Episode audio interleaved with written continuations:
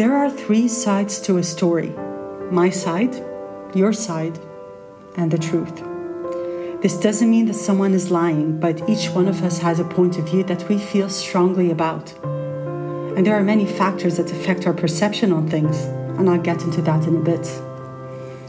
I have witnessed myself throughout the years, the past two years in particular, make a bigger deal out of things that were way smaller than reality. I would react and even sometimes go as far as read something that isn't written in a text message because subconsciously I set myself up to make it a bigger deal than what it was meant to be. And this is why I would read what, what I would read because I had prematurely rehearsed it.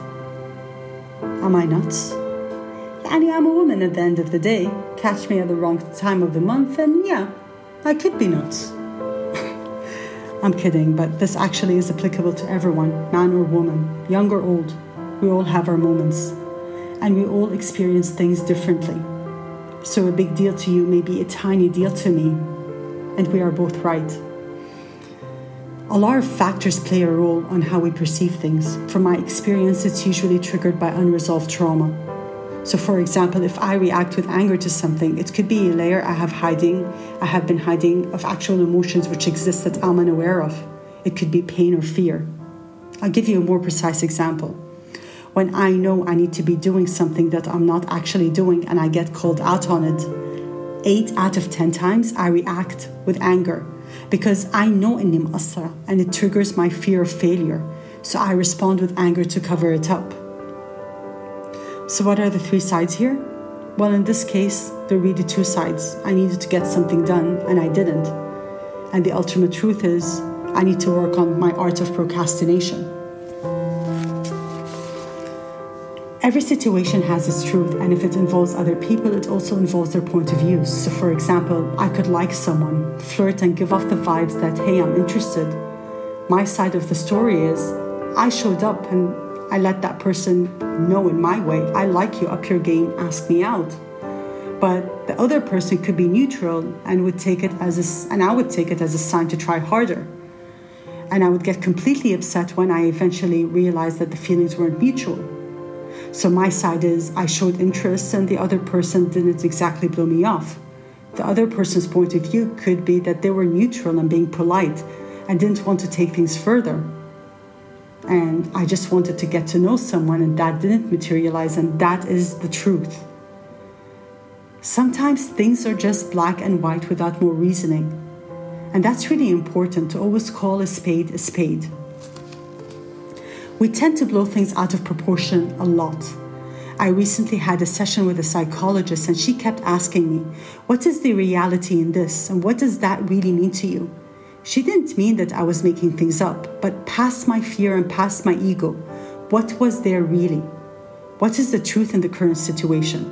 Not what I wanted and hoped for, but what is actually happening Ard al Not the conversations I've had in my head or the fights where I won and got what I wanted, but what is. Ruta, my life coach, she calls the story in our heads and our ego actually, she gives it a name. She calls hers superstar. And that concept really resonated with me when I heard Dr. Nicole LePera, the holistic psychologist on Instagram, give her ego a name to help her detach and see things objectively. I connected the dots with my experience. There are parts of me that are very sensitive, and I try to protect them by overreacting, and I get sucked into my own drama. So I did the exercise and I gave my ego a name. It helped me see things more broadly with a, with a more open minded point of view. I was more open minded, let's just put it that way. And it helped me detach from the story I was creating in my head and to see things for what they really were. Of course, with a lot of practice, the idea is to be able to observe yourself without reaction. I personally have not reached that stage, but I did develop a habit at work which really helps me deal with clients when I'm being triggered whenever I get an email from a client asking me to do something that is out of scope or something that is within work, work scope and it just happens to trigger me, I physically push myself away from my desk and I come back to the email or text message. Again and again, I read it two times, three times, four times because nine out of 10 times, my second reaction is way calmer than the first reaction. and things end up going really smoothly. And this is an example of three sides of a story. The client wanted something, I took it personally, and the truth is, it's business, not personal. I lost a potential client a few years ago because I was triggered horribly, and I answered bishatara. And the client pretty much told me where I could shove it. I remember that my ears felt hot and my high horse did not feel so high. Our initial reactions are not always accurate. بس again had كيسي وكان لازم أتعلم منه. Some people may feel differently and hey, everyone is right at the end of the day. Narratives of the truth makes us uncomfortable, and a great deal of honesty and maturity are required for us to be objective. ما عم بتفلسف, I don't always have them. بضر بوز كتير, especially when I'm wrong. But these two actions, they're all lessons to teach us where our weaknesses and what it means to us. They're actually information. It turns out I absolutely hate authority figures, and I like to be treated as an equal with all genders. And this isn't a man equal to a woman situation. No, it's me equal to you and everyone else. And as far as authority figures go, I hate being told what to do. You can get me to do something way faster if you explain to me the rationale behind it. So the next time you want to hit the roof at work or at your significant other or a child or a sibling, remember to try to disengage from the situation and just name the situation for what it really is.